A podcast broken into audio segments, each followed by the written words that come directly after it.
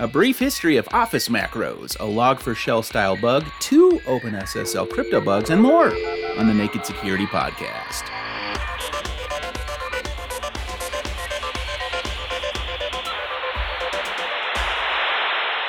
All right, welcome to the podcast, everybody. I am Doug Aamoth, and he is Paul Ducklin. Paul, how do you do? I'm well, Doug. Welcome back. Hope you enjoyed last week. Thank you. I did. It was uh, it was warm but nice, uh, but not as warm as it is where you are. No, we're having what in the UK counts as a heat wave, and there's not a breath of wind today, so it is pretty sweltery. Perhaps you will make history with the hottest recorded temperature, but I will give you this bit of tech history while you wait. This week in 2001, the code red worm started making its way through the internet. It attacked computers running Microsoft's IIS web server and spread by leveraging a buffer overflow. And my, how times have, well, haven't changed much a couple decades later. Yes, and when Code Red happened, everyone said, oh, golly, one of the ways it spreads is just like what the internet worm did, the Morris worm did, way back in 1988. Have we learned nothing? And it turns out that was a rhetorical question, Doug. Do you remember dealing with this worm?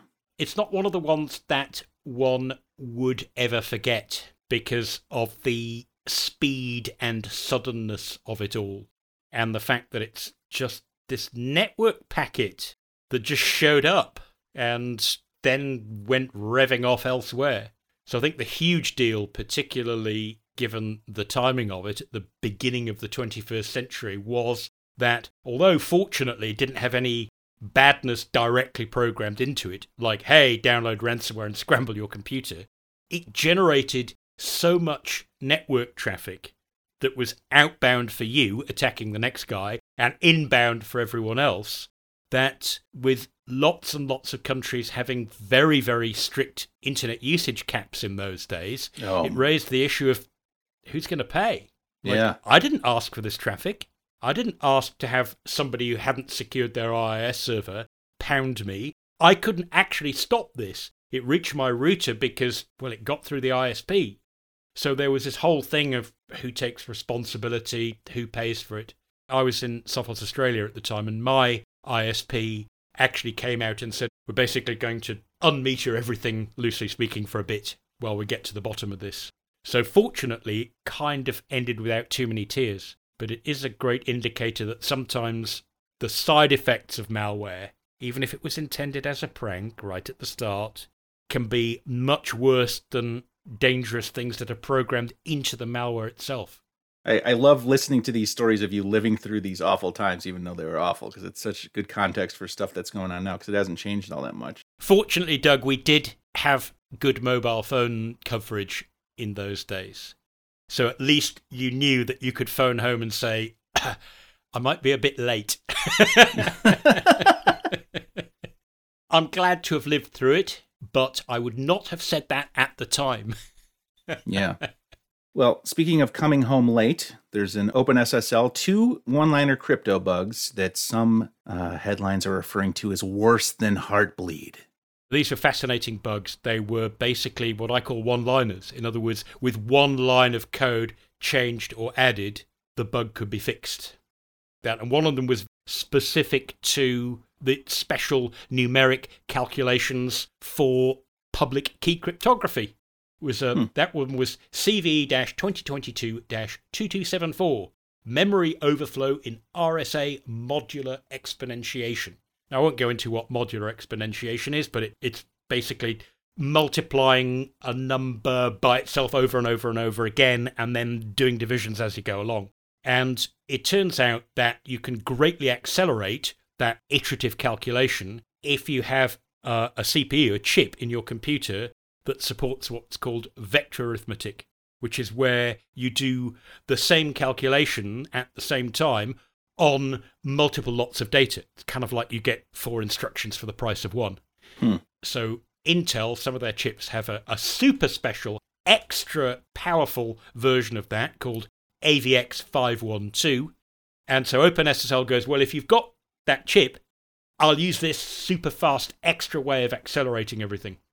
And in the middle of it, the programmer was given a number of bits that was supposed to be copied from A to B in memory. But in fact, because it's dealing with this special chip that works with bigger integers, the programmer didn't copy n bits. They copied n unsigned long integers, meaning that this was a memory buffer overflow of potentially spectacular proportions. Mm-hmm. You know, you could be copying 64 times as much data as there was space for. And so one line fixed it.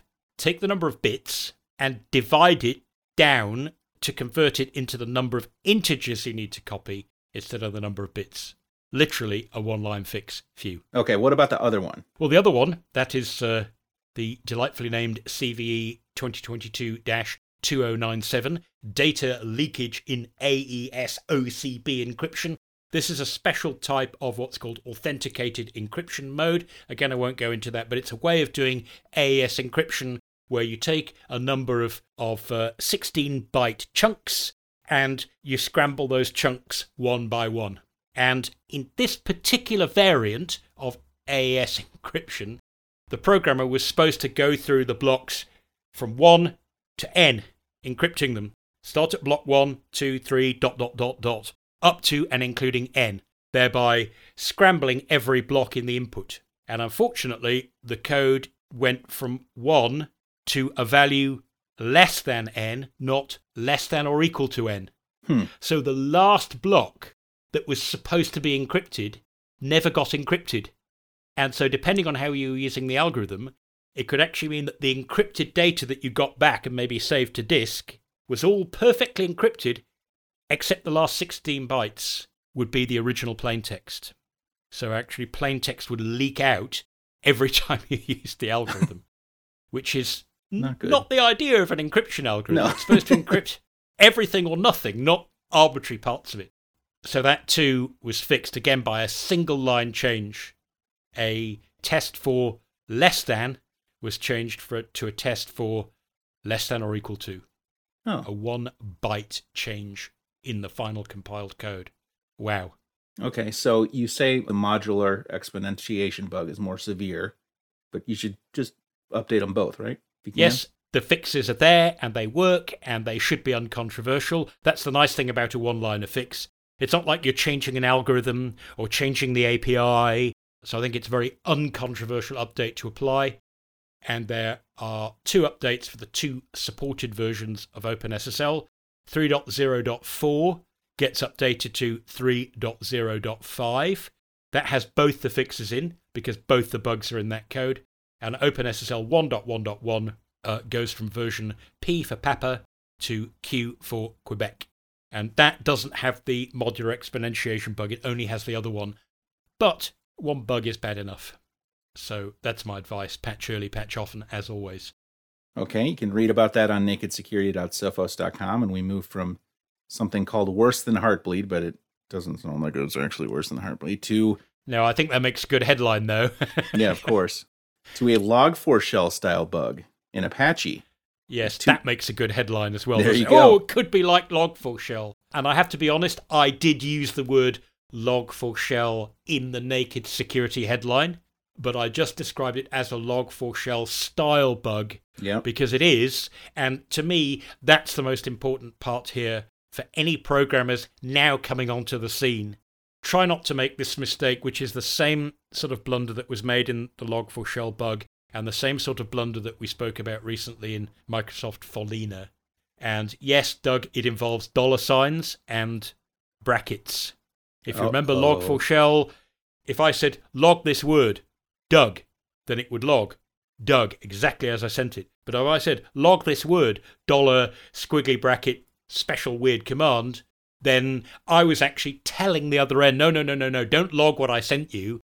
Do some funky calculations based on what I sent you, even though you can't trust it, and then take the result of that and log that instead. Sounds dangerous? It is dangerous. Follina, it was dollar round bracket command round bracket where instead of that text being used literally and exactly to identify a file name, what happened is that the Windows would go, oh no, hang on, what you should do is don't use that as the file name, run what's in the brackets as a PowerShell command and use that as the file name. And this mm-hmm. was very, very much the same. And this was because it's Java, like log4shell, dollar squiggly brackets, braces. That's how it worked. Now, the code that the bug was in is called Apache Commons Configuration. It's a utility library, free utility library, part of the Apache Commons set of subprojects, which is just a load of super useful packages and stuff. And this one lets you handle configuration files, and it'll handle XML files, and it'll handle INI files, and a whole load of other stuff. Mm-hmm. And that dangerous stuff could be run a command and take the output of the command, which obviously means potential remote code injection. Uh, it could be do a DNS lookup with this computer name and see what comes back. That's a very, very simple, low key way of exfiltrating data in the middle of a of a server name lookup request. And the last one you could you could say, go to this URL and whatever comes back, use that. You've supplied the data, but you actually get to instruct the other end, hey, run a command, do a DNS lookup, or visit my website. So even though you can't send it code back to run in the case of the website, it means you've made the request. You could have leaked all sorts of stuff to the crooks. And clearly, at least by default, that's a terribly bad idea. And in the last few versions of this Apache Commons configuration, and by a few versions I mean over the last few years, this was added as a air quotes feature, but of course it turns out to be more of a liability. So in the latest version, that behavior has been understandably reversed. Okay, that's been sitting there since 2018, but has been patched in version 2.8.0, which you should update to if you can. And we've got some instructions on the site on Naked Security in the article about how to check if you're vulnerable, so people can go there to check that out. And of course, the advice to programmers is if you are writing code that can accept potentially untrusted data and has any kind of dollar round bracket or dollar squiggly bracket, hey, run this command that someone else decided upon shenanigans, check thine inputs and outputs. Not that we've ever said that before, uh-huh. Don't go for convenience over security if you can possibly help it. Great. All right. Check that out. That article is on nakedsecurity.sophos.com we come to my favorite article of the week because it offers a brief history of Office macros and then a little back and forth wherein everyone seemingly was saying, Come on, Microsoft, do this. And then Microsoft did the thing. And then everyone's like, Why'd you do that? yes, uh, you may have oversimplified slightly, or at least you've left out the key thing that uh-huh. although it took 20 years for yeah. them to get round to put this feature in and only 20 weeks to go, oh golly, we're taking it out, yeah. I don't think everybody told them to remove it. I just mm. think that there was an unfortunate side effect that hit not a majority, but a sufficiently vocal small minority yeah. that Microsoft kind of had to go, okay, we're backing this off for a bit, but watch this space. We'll be back. We, we meant to put this feature in and we now intend to. It took us 20 years to think about it. We won't be diverted at this stage. And that feature is just saying that if you receive an Office file of certain types, uh, in particular Word, Excel, and PowerPoint, amongst others, if you receive such a file that contains macros, i.e., executable code, Visual Basic for Applications code, and the file came off the internet, then the macros just won't work. Initially, in the early days, hey, they just work whenever. And that was clearly a disaster. And then Microsoft tightened things up a bit and they said, well, if it came off the internet, we'll pop up a warning and you'll have to go, yes, I really want to do this. And we'll have a non default feature that well informed sysadmins can go, no, no, no, I don't want to ask. I want to tell users, sorry, you can't do it. And finally, Microsoft decided, you know what? It seems that when you have this non default feature turned on, it greatly reduces the risk that you'll get phished using documents with macros in, we're going to make it the default. And that was the change they announced, and I think we spoke about on the podcast, what was it, back in February or March 2022. And they implemented it. And it turned out that, yeah, like you say, Doug, you can please some of the people some of the time, but not all of the people all of the time. And in this case, for better or for worse, I guess the squeaky wheel got the oil. What some people are doing is saying, no, no, no, this is a step too far. How dare you protect me from myself? So there we are. But like I said, Microsoft is apparently saying, look, this this feature is coming back. Myself, I wish they could have done this 20 years ago. Given that this is again not on by default, you can take steps to lock this down yourself. If you have uh, a network where you can use group policy, a Windows network where you can use group policy, for example, then as an administrator, you can set this function on to say, look, as a company, we just don't want macros off the internet. We're not going to even offer you a button that you can say, yeah, why not? Why not let the macros run? If you're a smaller business, you know, with the, just with a, a few people working together and you're working with cloud based services, including Microsoft Cloud Services, it may not be quite so easy. You can apply group policy protections by editing the registry on your own computer. It's not that hard, but there isn't just a magic button you can easily press so you can do it if you want, but if you're a small business, I would just suggest that you read about this, learn what the change is meant to do for you, and see if you can accommodate it for when it comes back.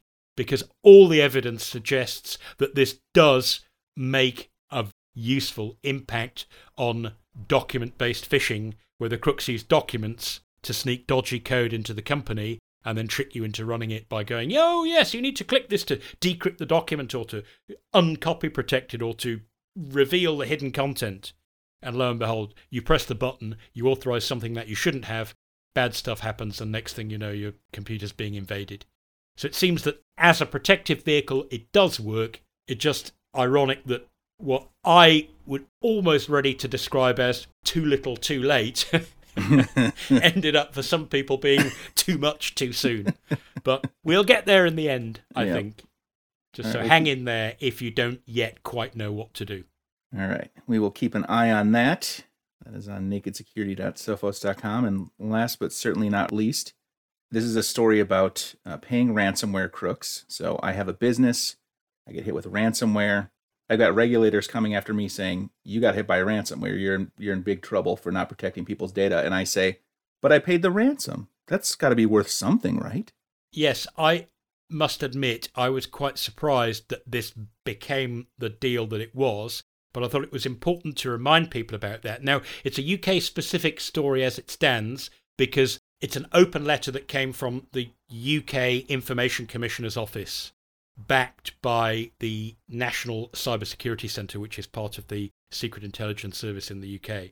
But it's an open letter to attorneys, to lawyers around the UK. And I suspect that there will be many other countries where lawyers, perhaps understandably, are kind of thinking along these lines of saying to people, look, if you're stuck with paying the ransom to get the data back and it's going to get the business going again, it's not illegal. And given that that's the negotiation that crooks want to do so that they don't leak the data, we can't for the life of us see why that would make the regulator more cross than if you just showed the middle finger to the crooks and they did leak the data and bad things happened.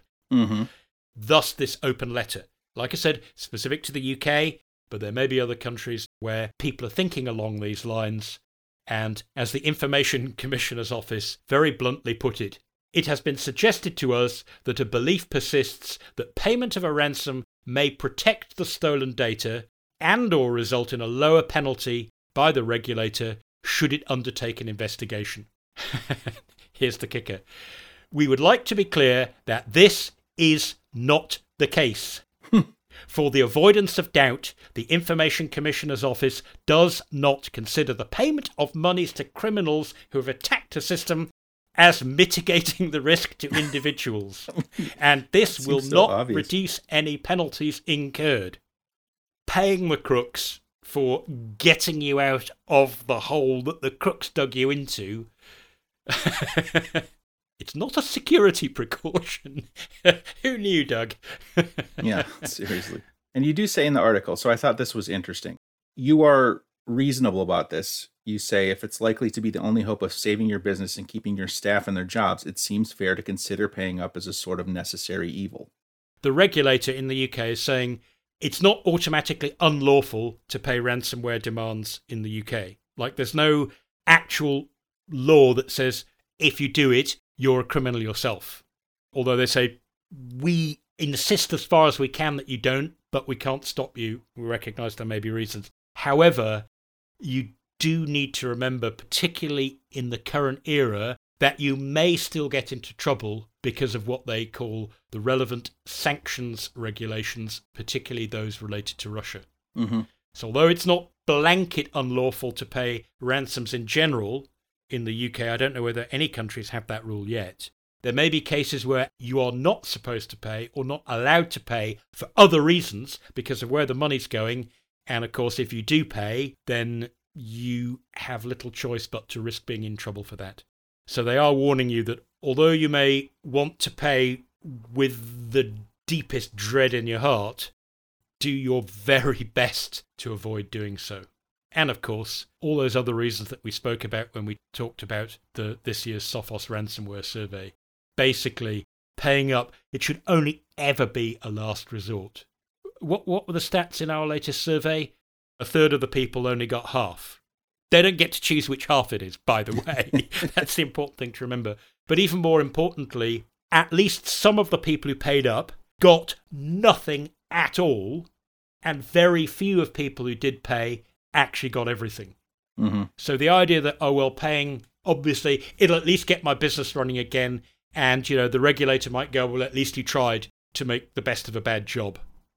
The first part doesn't work that way. You might get absolutely nothing at all after you've paid the money. Colonial Pipeline spent, what, 4.4 million, was it? And what did they get? A decryptor that was so slow they couldn't even use it. Mm-hmm. They, had to, they just went for their backups anyway, which they could have done and kept 4.4 million in their pocket. And this fact that the regulator is not going to thank you for paying the money and say, gosh, what a thoughtful person you were. Mm-hmm. the least they're going to do is say, irrelevant. You didn't look after the data properly. You didn't mitigate the risk as you should. Let's talk about what we're going to do to punish you and make sure you don't do it again. All right, very good. You can read more about that on the site, nakedsecurity.sophos.com. And as the sun slowly begins to set on our show for this week, it's time to hear from one of our readers on the Office Macros article. Keith writes If companies rely on receiving macro embedded documents from the internet and accept the risk, they should be the ones that enable it in, by group policy, protect the many, and force them to allow security exceptions. I think there's a sentiment that's probably shared by others as well. Yes, my first thought when I saw that comment, well, apart from hitting the approve button immediately, was yeah, that's how it should be, right? Shouldn't even need to say it. In the same way that who would have thought you need to send a letter to lawyers saying, saying hey, paying the ransom isn't a good thing to do? Mm-hmm. But I guess, you know, even though it might be the few or it might be a minority of people, my gut feeling is that what's happened with Microsoft is they've found that small businesses, including those who are actually keen to adopt Microsoft's own cloud solutions, are finding that this is actually harder to handle than they would ever have thought. So maybe for a while, the bigger companies just have to go, okay, we'll use group policy. We know how to do that. We'll just turn this on, leave it on. If you do have it on already, by the way, this protection, then this change, I don't think it would have made any difference when it was turned on because it would already have been on and now it's off by default. It won't be off on your network. The, the sentiment is absolutely correct. I think, you know, if, if there are people who go, oh, you can't do that, I'm not going to buy lights for my bicycle. That's my business, not yours. Like if you run me over and squash me flat, that's my problem. And forgetting about the fact that there are all these knock on effects to the rest of the community uh, when they do things that are insecure. So I agree. Ideally, when we finally decided this is a security feature that's working out so well, we're going to turn it on for everybody. I absolutely agree that should be non contentious. But like we said earlier in the podcast, it looks as though Microsoft is, I think they're hoping for just a few weeks of you know, rethinking this. Mm-hmm. So, as we know, the problem with thinking about software things for a few weeks is where does few end and many start? Mm-hmm. Is that six weeks? Or is 56 weeks a few? when lockdown started, did you think it was going to be 104 weeks, two Yeah. years? No. Or did you think, ah, probably three, maybe eight? So I think in this case, let's hope that we finish up in a situation where it's all's well that ends well and that the default does become more secure for everybody except for those who insist on turning the feature off. All right, very good. Thank you for the comment, Keith. And if you have an interesting story, comment, or question you'd like to submit, we'd love to read it on the podcast. You can email tips at sophos.com. You can comment on any one of our articles or hit us up on social at Naked Security. That's our show for today. Thanks very much for listening. For Paul Ducklin, I'm Doug Aamoth, reminding you until next time to Stay Secure. Secure.